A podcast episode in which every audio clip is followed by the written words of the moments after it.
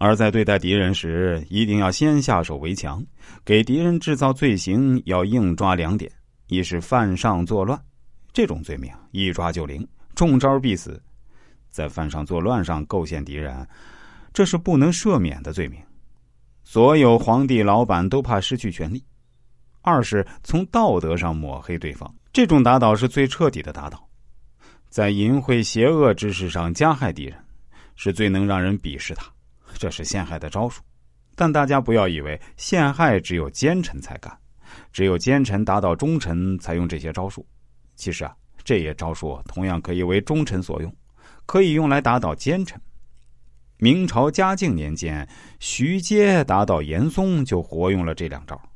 当时啊，各级官员收罗严嵩的罪证，什么贪污呀、陷害忠良啊，徐阶一看完全不对嘛，这种罪嘉靖老板怎么会在意？嘉靖最痛恨的犯罪是犯上和通倭，也就是同日本人。徐阶不亏老谋深算，技高一筹，徐阶改成四个字：犯上通倭。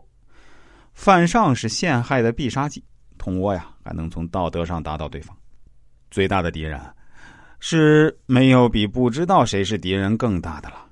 最深的祸害和以敌人为友善最为严重。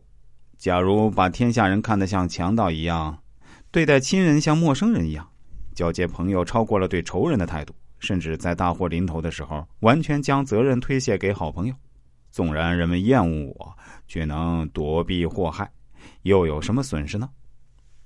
第六，固荣与保身。我们越人是上至下至敌，最终目的是固荣与保身。保有我们的荣耀，保护我们自己。当你显达后，自然会遭人妒忌，会有人在后面下黑手，固荣于保身就显得极为必要了。那么，怎么才能固荣于保身呢？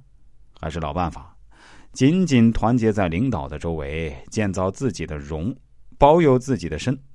对上司要表示心意满足，对手下要施以恩惠，怨恨自然就会减少了。大的仇人一定要铲除，无耻小人不要轻视，祸患就不能隐藏。高兴和愤怒的心情不露踪迹，谨慎思考，放眼远处，人们就很难图谋他了。世间的道理，人们不伤害自己，却能遭到别人的伤害；做人的道理，别人不原谅自己，而自己却能原谅。身为弱者要保全性命，不能逞强显能；身为强者要收敛羽翼。不可求取完美无缺。